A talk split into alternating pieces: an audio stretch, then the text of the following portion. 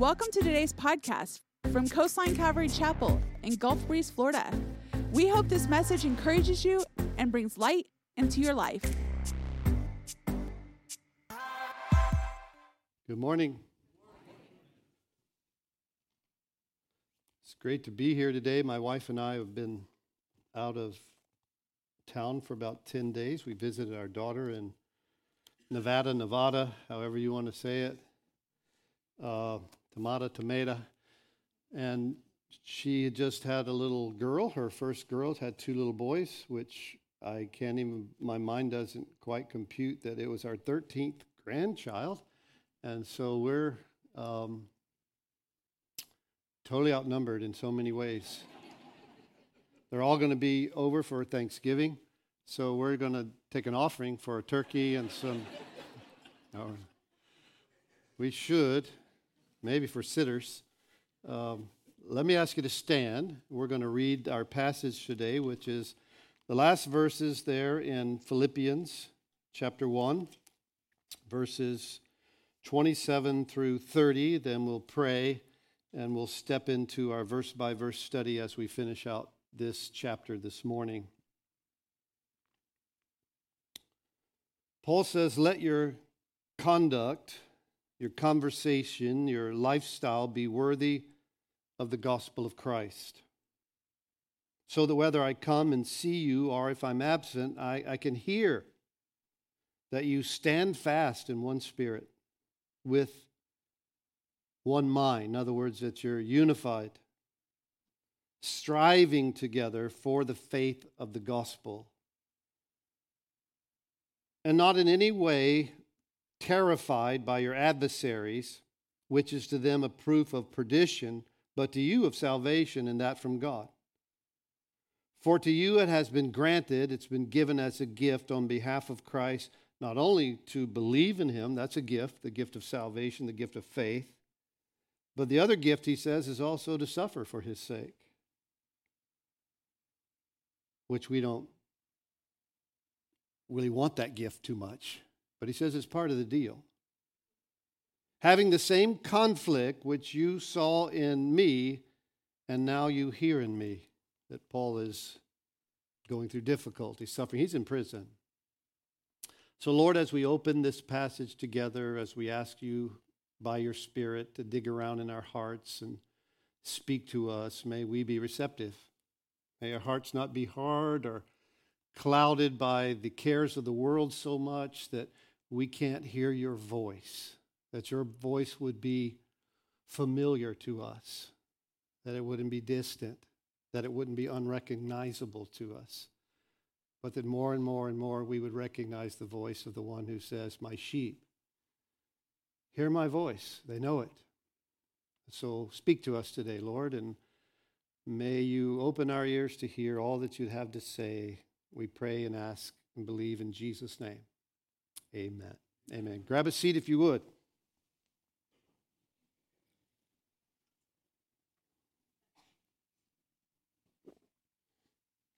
the, the theme of the book of Philippians, Jesus' key to joy. So if I were to ask, if I were to ask you this question, what makes a healthy church? What makes a joyous church? What makes a spiritual church? It wouldn't be necessarily the size or the numbers that would define a spiritual church or a joyous church might not be the natural giftedness that people have. Some can sing, play guitars, some can, you know, do all kinds of interesting things with their hearts and hands. Maybe not even the spiritual giftedness. The Corinthian church was full of all kinds of spiritual gifts, but they just weren't very loving to one another. Well, what, what makes for a healthy or joyful or spiritual church? Certainly not a superstar pastor or the size of the building or the beauty of it or caliber of teaching, the, the youth ministry or children's ministry, whatever. I mean, all those are good things, they're great things. But I think in our passage today, Paul outlines or gives some characteristics or some answers to this question of what does a healthy church, a joyful church, really look like? And he has some words that kind of jump out in these verses. Words like, let your conduct be worthy of the gospel. He says, stand fast, strive together. Don't be terrified by the enemy, your adversary. Recognize that suffering could come your way. In fact, he says, having the same conflict which you saw in me and now hear in me. A, healthy church, listen, a, a good church, a joyful church, is one that's standing firm, one that is living what they believe. And Paul phrases it this way conduct worthy of the gospel united together in, in spirit and faith, all for the sake of the gospel. The gospel. The fact that, you know, Jesus is the way, the truth, and the life. No man comes to the Father except by him. That, that's what Jesus said. That's part of the gospel. See, standing firm in that and having a, a, a sense of unity around that, that Jesus is who Jesus claimed to be. He's the Savior. He's not just a great teacher, although he was a great teacher, not just another philosophy for life. It's okay if you believe that, but that's good for you, not for me. That's not the gospel. Not just a good example, although he was and calls us to be, but he was a Savior, a sacrificial lamb for our sins. That's the gospel. That we can't save ourselves.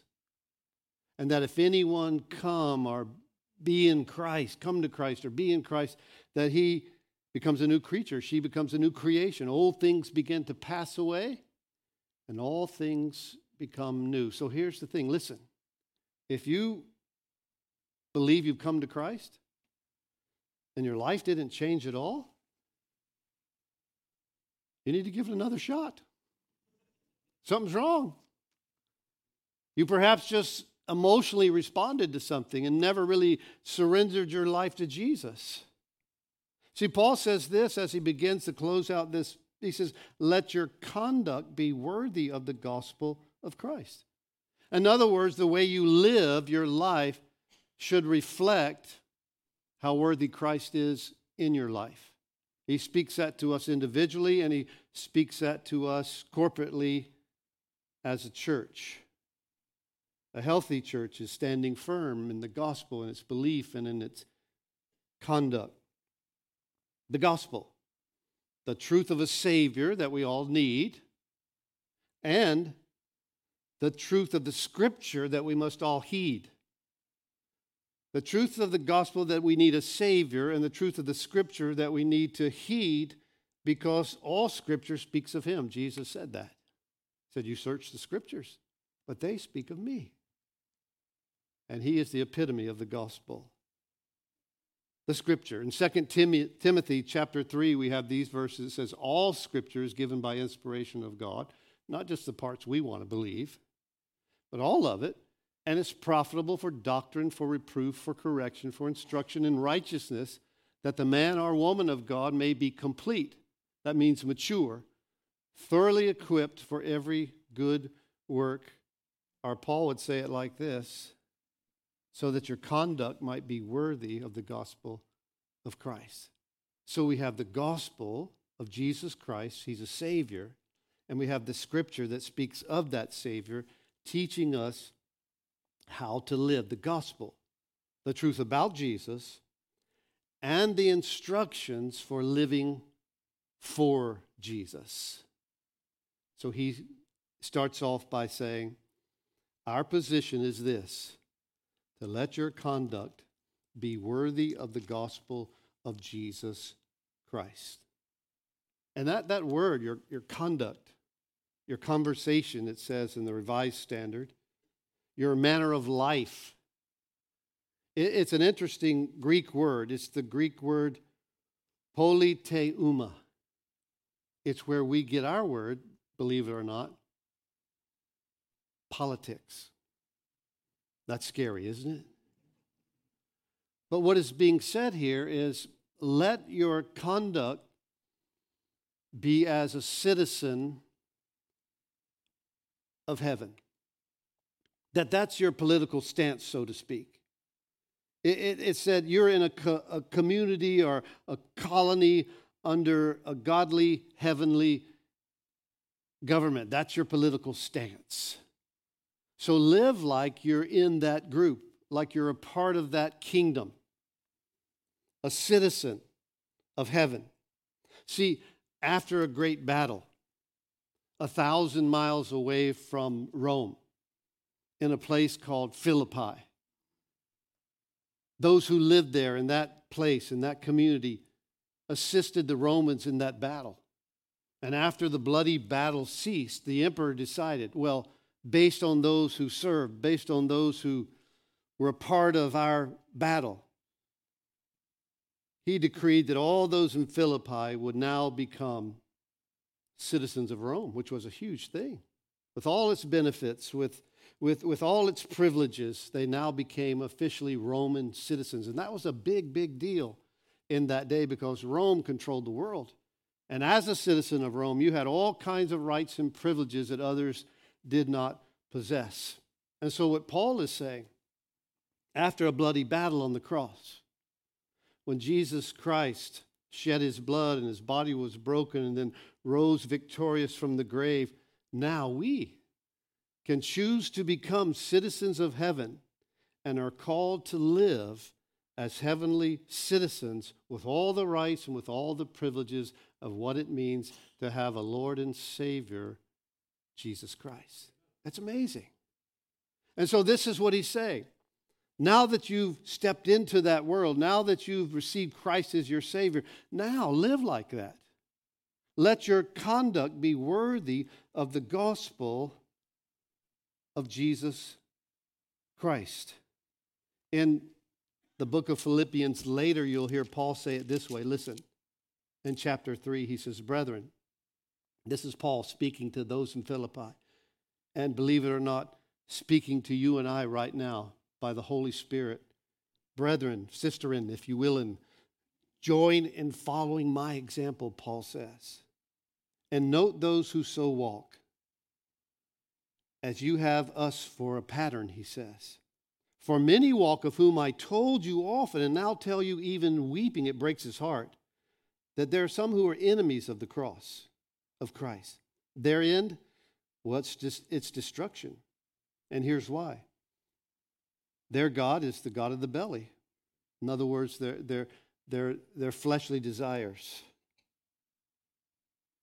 Whose glory is, is their shame. The, the, the, they take great glory in the evil things they do.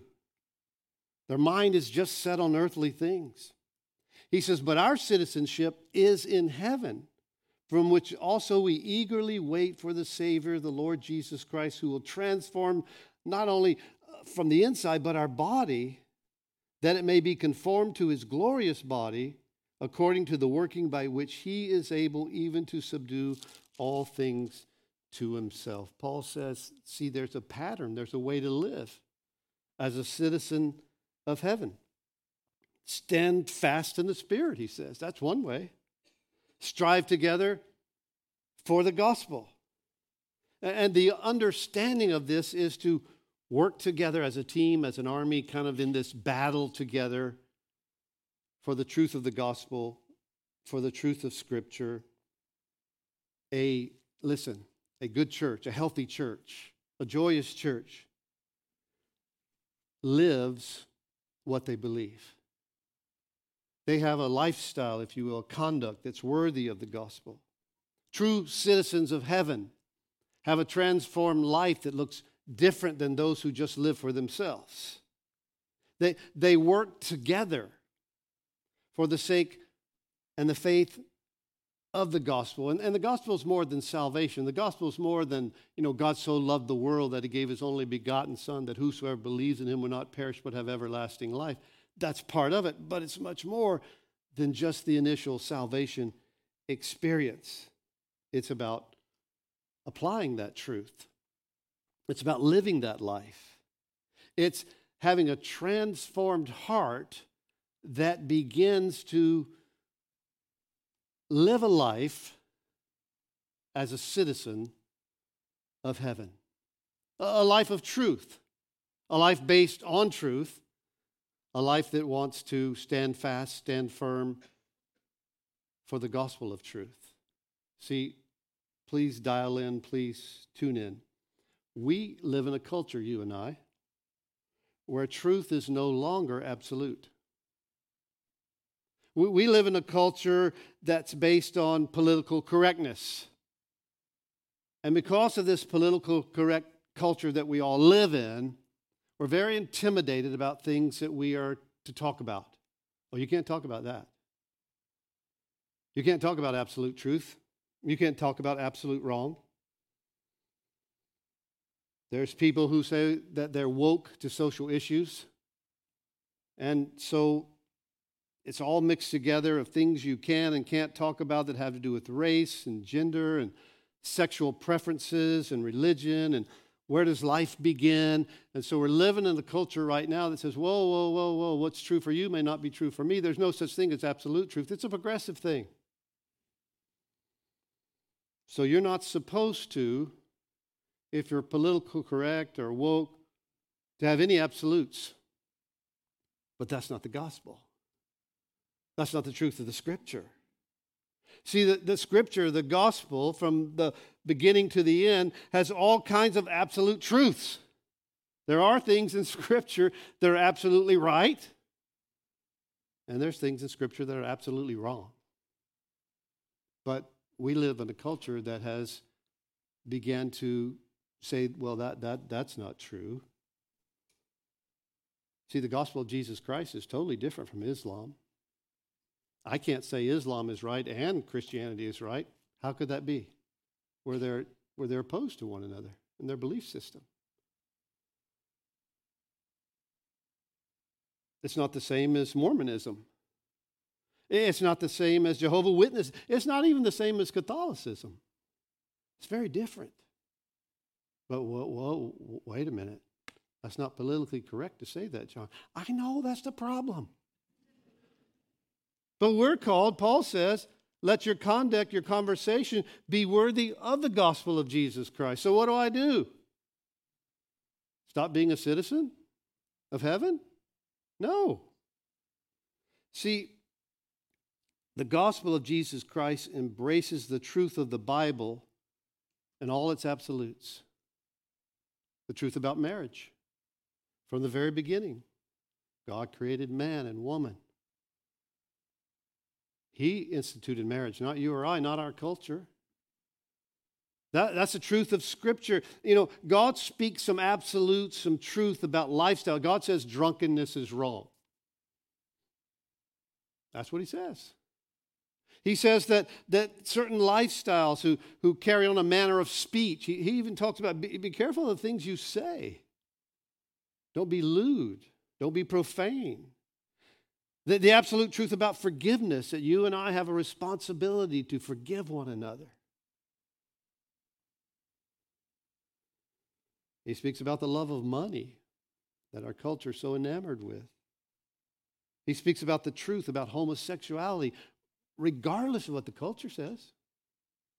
That's the gospel. And so he calls us to stand firm in that and not to, to find ourselves intimidated by the adversaries or the lies of the enemy that wants to say, well, none of that's really true. That was all back then. But Paul says, wait a minute. You're a citizen of heaven. Let your conversation, let your conduct be worthy of the gospel of Jesus Christ. And so we're called to stand fast together in that lifestyle and in that truth from the very beginning. God spoke the truth. He says, you know, Adam and Eve, there, there, there's all this stuff here. You know, enjoy it. You know, have have dominion. And and but there's there's this one tree I don't want you to mess with. It's off limits. Everything else is yours. Go for it. But in the moment you eat of that, you'll die. And the enemy came along and he said, uh, "It won't. You won't die." No, see, see, God doesn't want you to have that because once you have it, you'll be wise like Him. You'll know all the difference between good and bad, and it really won't kill you. But God said it would. And we live in a time now where the enemy says, Oh, that's not bad. That won't kill you. God just doesn't want you to have fun. God's a big killjoy. You should live how you want to live, and you can still be a citizen. God's anti fun. And he tries to convince you that that life is not found in what's true, it's found in what's not true. But the word of the gospel is still true that there are certain decisions that you can make and choices that you buy into and lies that you believe, and it always produces death. Death inside, death to relationships, death to marriages, death to parenting, all these different influences and God, God says to us through his word, through Paul, as he speaks to those in Philippi, who, by the way, are going through a very difficult time, he says, Let your life, your living be about the truth of the gospel. Get on the right team. That's what he says. Stand fast together. Be, be a citizen of heaven, a, a godly kingdom, and don't allow yourself to be intimidated by the enemy. But, but what if they think I'm a you know, a conservative, you know, narrow minded Christian. You are. Is that bad? Well, the culture's convinced us that it is bad. To be someone who believes absolute truth, given to us by God through His Word and His Holy Spirit, just as the enemy came to Adam and Eve and said, You can't believe that. And it brought death to their life. We, as believers, as a church, as citizens of God's kingdom, need to stand fast, to strive together for the faith, the truth of the gospel. That's what he says. That's our calling. That's getting on the team together and saying, this is what will really bring life and joy and purpose and meaning to our lives. And it's what's right. Paul goes on to say, when he challenges us and them to stand fast for the gospel, be of one spirit, one mind. And he says, and don't be terrified by your adversaries. Don't, don't, don't be intimidated by the lies of the enemy or the culture you live in. We're, we're given the gift of salvation. And then he goes on to say, For it's been granted on behalf of Christ, verse 29, not only to believe in him, to trust in him, but also to suffer for his sake. Now, we're all for the gift of salvation, right? Man, I'm forgiven. I'm going to heaven. You know, God doesn't hold anything against me. My debt's been cleared. Oh, we got one more gift for you. What's that? Suffering. What? Yeah, yeah. It, it may include that in your life if you truly stand for the gospel. See, the founder of the church in Philippi is in prison, who's telling them well, he, what he says is that you, you, you may have the same conflict which you saw in me and now hear in me because they were going through a difficult time. See, the Romans of that day saw the followers of Jesus Christ in Philippi as, well, weird, superstitious people. Oh, they believe in this one God, they, they believe in uh, resurrection. They, they are even willing to put him before Caesar and Nero. They're, they're, they're, they're very superstitious people. In fact, the Roman officials of that day saw the Christians in Philippi as a danger to the Roman culture because they didn't bow to some of the rites and rituals of Rome. They weren't polytheistic in their belief of God. They, they, they saw them as a threat to their culture. Sound familiar? And they saw them as, whoa, we better be careful with these Christians because their viewpoints about life are so different. So Paul gives them this encouragement, this insight. He said it might even bring suffering into your life. to follow Jesus.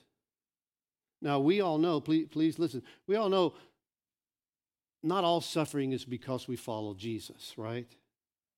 Sometimes we suffer because of our own foolishness, our own sin, our own wrong choices. See, I could decide I'm going to drive 75, 80 miles an hour through Gulf Breeze. That'd be a smart choice, wouldn't it? The little bitty town with all the cameras going off, every red light. I, I would have a lot of tickets. Or I could say, you know what? I'm going to do a backflip off the dock down there at the end of the street into the water. I can't do a backflip. It'd be a backflop. It would be a bad choice for me. I, I, one time was in Utah with a group of friends about four years ago, and being a surfer, I thought, I can snowboard. Hey, I'm a surfer. I'm, Lynn, you get the skis, I got the snowboard. I got the helmet, I got the snowboard. I saw stars every five minutes. My shoulder was super swollen. I took lessons for three days. I could not snowboard. Lemon passed me laying in the snow with her skis. Finally, the guy I was there with, visiting with, he had this place we were staying there, and he said, John, you can do it. You can do it. Come on. So he took me up to this other place in Powder Mountain or something, and we're trying to do it, and I keep falling, and, and I'm like, I'm done. You know, I'm seeing stars every time my head hit the snow, my shoulder's swollen, my back's hurting. He comes over, come on, one more time, we're going up. I said, I'm just laying in the snow. I go, I'm finished, man, I'm done. He, he goes, No, no, one more time, one more time. I said, Look, I feel like I've been in a fight with Mike Tyson. He bit both my ears off. he looked at me and he, laying in the snow. he goes, You're done. I go, Yeah, I'm done. So some suffering we, we bring upon ourselves. Psalm 107 17 says this Fools, because of their transgression, believing a lie, and because of their iniquities, were afflicted. They made their own choices. They were fools. They did that which they knew they shouldn't do. And Proverbs 22 3 says, A prudent man foresees evil. He, he recognizes it and hides himself, but the simple, the foolish pass on and they're punished. Sometimes we bring our own suffering. There, there, there's another verse, uh, uh, well, I don't have that one written down, but I used to tell my kids every day, you'll make a choice. There's God's plan and there's the enemy's plan. And every day you'll choose whose plan you'll follow, and you'll receive the consequences of that. See, we, we have suffering because of our own choices, but we also have suffering many times not, not because we follow Christ, but because of other people's choices. You ever had suffering or difficulty come in your life because of someone else's choice? How about a drunken driver who chooses to get in the car behind the wheel and brings about suffering to many, many people's lives because of another person's choice. I think of the story of Joseph, who had received a dream from God, and how one day, you know, his brothers would bow to him, and how God was going to make him a great leader. And he goes and he shares this dream, be it boastfully or be it uh, excitedly, however the story is interpreted by you. He, it was a dream from God. He shared it, and his brothers, out of jealousy and envy, beat him, stripped him, and threw him into a pit, and he was sold as a slave.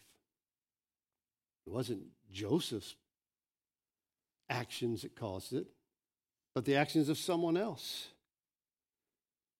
David, that, that great king who slew the giant and sort of rocketed to stardom, if you will, and that sing songs about him. And he became a great leader and he was trying to serve the present king Saul. And Saul would be so jealous, so envious that he would throw his spear at him and try to nail him to the wall. And soon he had to flee for his own life and he traveled in and out of those, those mountains and caves of En Gedi trying to save his own life, not, not because he had done anything wrong, but because the choices of someone else. In Numbers chapter 14, verse 33, and your sons shall be shepherds in the wilderness 40 years. Why? They'll bear the brunt of your infidelity until your carcasses are consumed in the wilderness. Those children of those early followers of Moses, well, they suffered the consequences of someone else. We, we, we do foolish things, others bring suffering into our life, and, and even the enemy himself can bring suffering to you. In, in Revelation chapter 2, it says, Do not fear any of those things which you're about to suffer. Indeed, and here he goes the enemy, the devil, is about to throw some of you into prison. That the enemy can come against you, eh, that you may be tested and you will have tribulation 10 days, be faithful until death. They're going to die. And I will give you the crown of life. So I, I can bring suffering into my life, others can, the enemy can. The fallen world that's full of sickness and all kinds of difficulties. I'll, I'll, just read real quickly a few verses that speak of this in the book of Romans. It says, For I consider the sufferings of this present time not worthy to be compared with the glory which shall be revealed in us. For the earnest expectation of the creation eagerly waits for the revealing of the sons of God. We have a creation that's fallen, and it's full of storms, it's full of earthquakes, it's full of difficulties. The creation itself will be delivered from the bondage of corruption into the glorious liberty of the children of God. The whole creation groans and labors with birth pangs together until now. We, we have a fallen world. And because of it, difficulties come and suffering comes. We, we have also what I would call God disciplining his own children. The scripture speaks of that. Uh, let me just read to you a scripture. Sometimes this brings heartache and difficulty into people's lives. In Hebrews chapter 12, it says, Have you forgotten the exhortation which speaks to you as sons or daughters? Do not despise the chastening of the Lord. Listen, let me have your attention. If you are God's child, every once in a while, He has to spank your hiney because you and I need it, right? David said, It was good for me to be afflicted. I needed it. See, Hebrews chapter 12 speaks of that. It, it talks about that fact.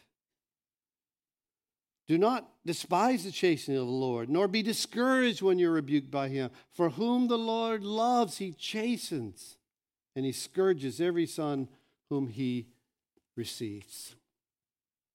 A good parent a loving father disciplines their children. Are they grow up rebels. I, can remember having three kids growing up under me, and you know, there were times we had certain we had a certain kind of process that had to do with when they would be introduced to Mr. Spoon. And we would take them off by themselves. We'd explain the infraction, what they had done, very clearly, you did this, right? No, it's this. You did this, right? Yeah, you did it. Okay, you hit your sister, you lied, disrespected your mom, you you you destroyed some property. You you did this.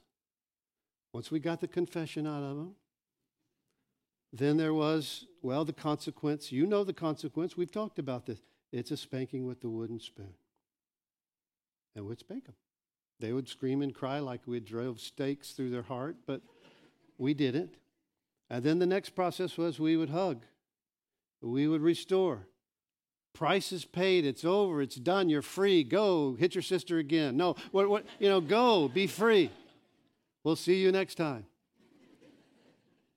And, and the reason we disciplined them is because we loved them, not because we wanted to. Well, there's a time, a few times I wanted to, but we didn't want them to be rebels.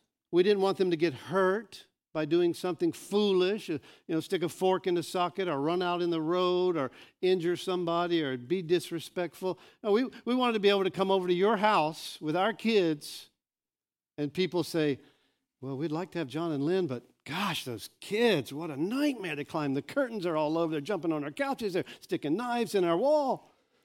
We didn't, we didn't want our kids to be that way. So we introduced them to correction. Because as you know and I know, kids are born little sinners. And whom the Father loves, he chastens. We don't want them to be disobedient. We don't want them to die by, by making foolish decisions because we didn't correct them or, or teach them about boundaries or truth. And so God does the same thing. And there's other times we suffer because we follow Christ, and that's what's being talking about, talked about here by the Apostle Paul, who's in prison because of his citizenship in heaven and because he was willing to stand fast for the gospel. And it tells us here in 1 Peter chapter 4, beloved, don't think it strange concerning the fiery trial which is to try you as though some strange thing happened to you. Rejoice to the extent that you partake of Christ's sufferings, that when his glory is revealed, you may also be glad with exceeding joy. So you, when you see the Lord, I, I was willing to suffer for your sake. If you are reproached for the name of Christ, blessed are you, for the Spirit of glory and of the God rests upon you. And on their part, he is blasphemed, but on your part, well, because you were willing to suffer, he, he's glorified. But don't suffer as a murderer or a thief or an evildoer or a busybody or, or other personal matters or if anyone suffers as a Christian, well, don't let him be ashamed, but let him glorify God in this matter. For the time has come for judgment to begin at the house of God, and it begins with us first. That will be the end of those who do not obey the gospel. If the righteous one is scarcely saved, where will the ungodly and the sinner appear? Therefore, let those who suffer according to the will of God commit their souls to Him in doing good to a faithful creator. He says, Yeah, suffering may come into your life because you seek to be a citizen of heaven. You strive to have a lifestyle. As Paul says it here, conduct worthy of the gospel of Christ, standing fast with one mind, striving together for the faith of the gospel. You know, in America, we've been very privileged to live our faith out fairly freely without persecution. That's not true everywhere around the world. And we live in a culture now, believe it or not, that's becoming more and more opposed to the viewpoints of the Bible. So, the word of encouragement to us is to stand fast. We live, whether you know it or not, in a post Christian culture, you and I. It's not the same as it used to be. And so, this word for us is, I think, very current, very needed to hear. Let your conduct be worthy of the gospel of Christ. Because here's the thing sometime it's your conduct that speaks much louder than your voice could ever speak to those around you, to those at work, to those at school, that those who live in the neighborhood you live in. They see your life more than they hear what you have to say sometimes. Talk is pretty cheap. But when they see you living, and they say, well, wow, you know, their marriage seems to be pretty cohesive. It seems to be pretty together. Their, their kids seem to not be all strung out on drugs and had three divorces already, and their, their life seems to be fairly joyous. How's that happen? They don't seem to be all freaked out by the news all the time or worried to death or panic. Well, what's with these people? Well, they're, they're citizens of, of the kingdom. They're, standing fast with their lifestyle for, for the sake of the gospel. They're not in fear of the enemy's lies. You know, to, to, today, be, before we leave, we're going to share together in communion. And as I said earlier, a battle was fought on the cross, and blood was shed. Uh, the juice represents his blood. A body was given and broken so that you and I not could become American citizens. Although, believe me, I'm very grateful to be a citizen of America. I've had the privilege to, to travel out of the country many, many times and be in a different culture. And you know what's interesting? Not everybody likes you as an American. They think we're loud. They think we're a little cocky. I'll, I'll never forget, I got lost once by myself in Paris. Nightmare. I had given my wife my briefcase. I was over there in Germany teaching, and I was with three other people, and I couldn't get through the turnstile in time to get on the train. And I finally, I was carrying the two giant suitcases. My wife had my briefcase with my passport, my phone, and uh, my ID. I had a bunch of euros in my pocket. That's all. So I get through the little thing. I go up to the train to get on. They're all in it, and the door closes. And off it goes. I'm three flights down from the, from the ground level, and, I, and, and everyone speaks French. and they won't speak English to you. I go up to the gate and I go, uh, Do you know how to get to such and such airport? Uh, no. What? You, you run a train station? Sorry. Do you speak English? No. So, so I'm lost in Paris for a long time. And I'm trying to get someone to help me. No one liked me as an American.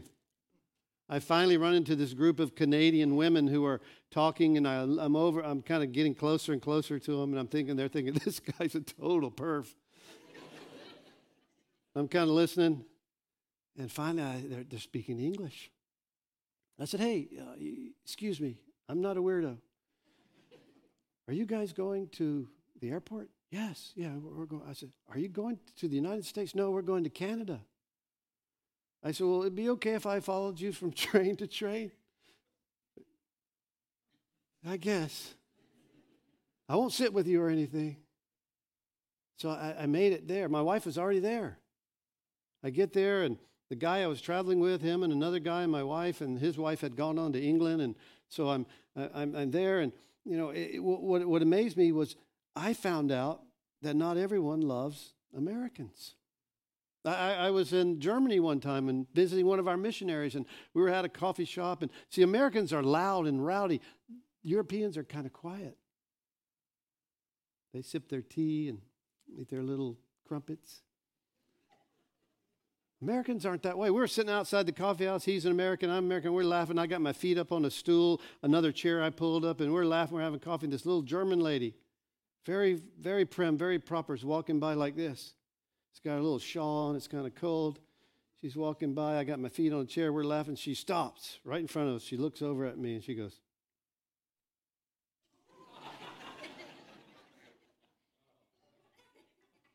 and then she walks off. I took my feet off the chair, sat straight up, sipped my coffee, you know. I was not an American. I was an American citizen. But over there, they didn't care for me so much. You and I have been called to be heavenly citizens. We, we, we've been called to be godly citizens of a godly kingdom. And in the culture we live in, people need to see it and hear it. They, they need to know there's a reason why I don't get drunk. There's a reason why I don't freak out in the culture we're in right now. There's a reason why I stay committed to my wife. There's a reason why I discipline my kids and try to bring them up in a godly home. There's a reason why I don't do certain things that the God of the belly or the lust of my flesh really want to do because I serve a different king. I'm part of a different kingdom. My heart's been changed, and, and by believing the gospel and allowing the scripture to rearrange my thinking and my priorities, I'm striving to stand firm together with other believers for the sake and the purpose of the one true God and the gospel that He's given to us. It's real. So why not live it? Why not believe it? Why not trust it? And why not together today celebrate it, right? So let's stand together. We're going to celebrate the fact that there was a Savior who fought a bloody battle, who gave his life for us so that we might be able to choose to be citizens of a completely different kingdom. And, and I thought we'd do it this way. Before we open the chalice here, maybe we'd sing. Oh, you're just by yourself. We'll do it a different way. we'll do it like this open it from the bottom, take out the bread, open the top where the juice is. And once again, a battle was fought. A sacrifice was given. God so loved you and I that he gave his only begotten Son, who was broken for us. And if we would receive what he offers us, this eternal life, this truth of the gospel, not some watered down thing that we make up, but the truth of the gospel, then because of that blood and because of that body, we can become true citizens of heaven with all its rights and with all its privileges. And one of those privileges might be to suffer for his sake someday, regardless of what that is, how minor or how large. And God says, You'll be rewarded for that. So today we celebrate our citizenship in heaven because of that battle, because of that victory. So let's eat and let's drink together.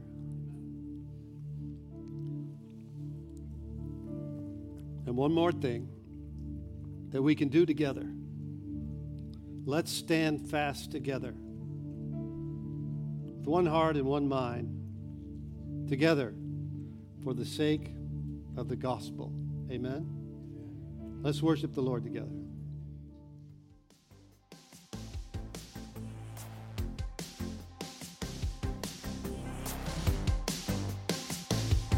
We hope you enjoyed today's podcast. Join us again as we dive into the scripture, going verse by verse, here at Coastline Calvary Chapel.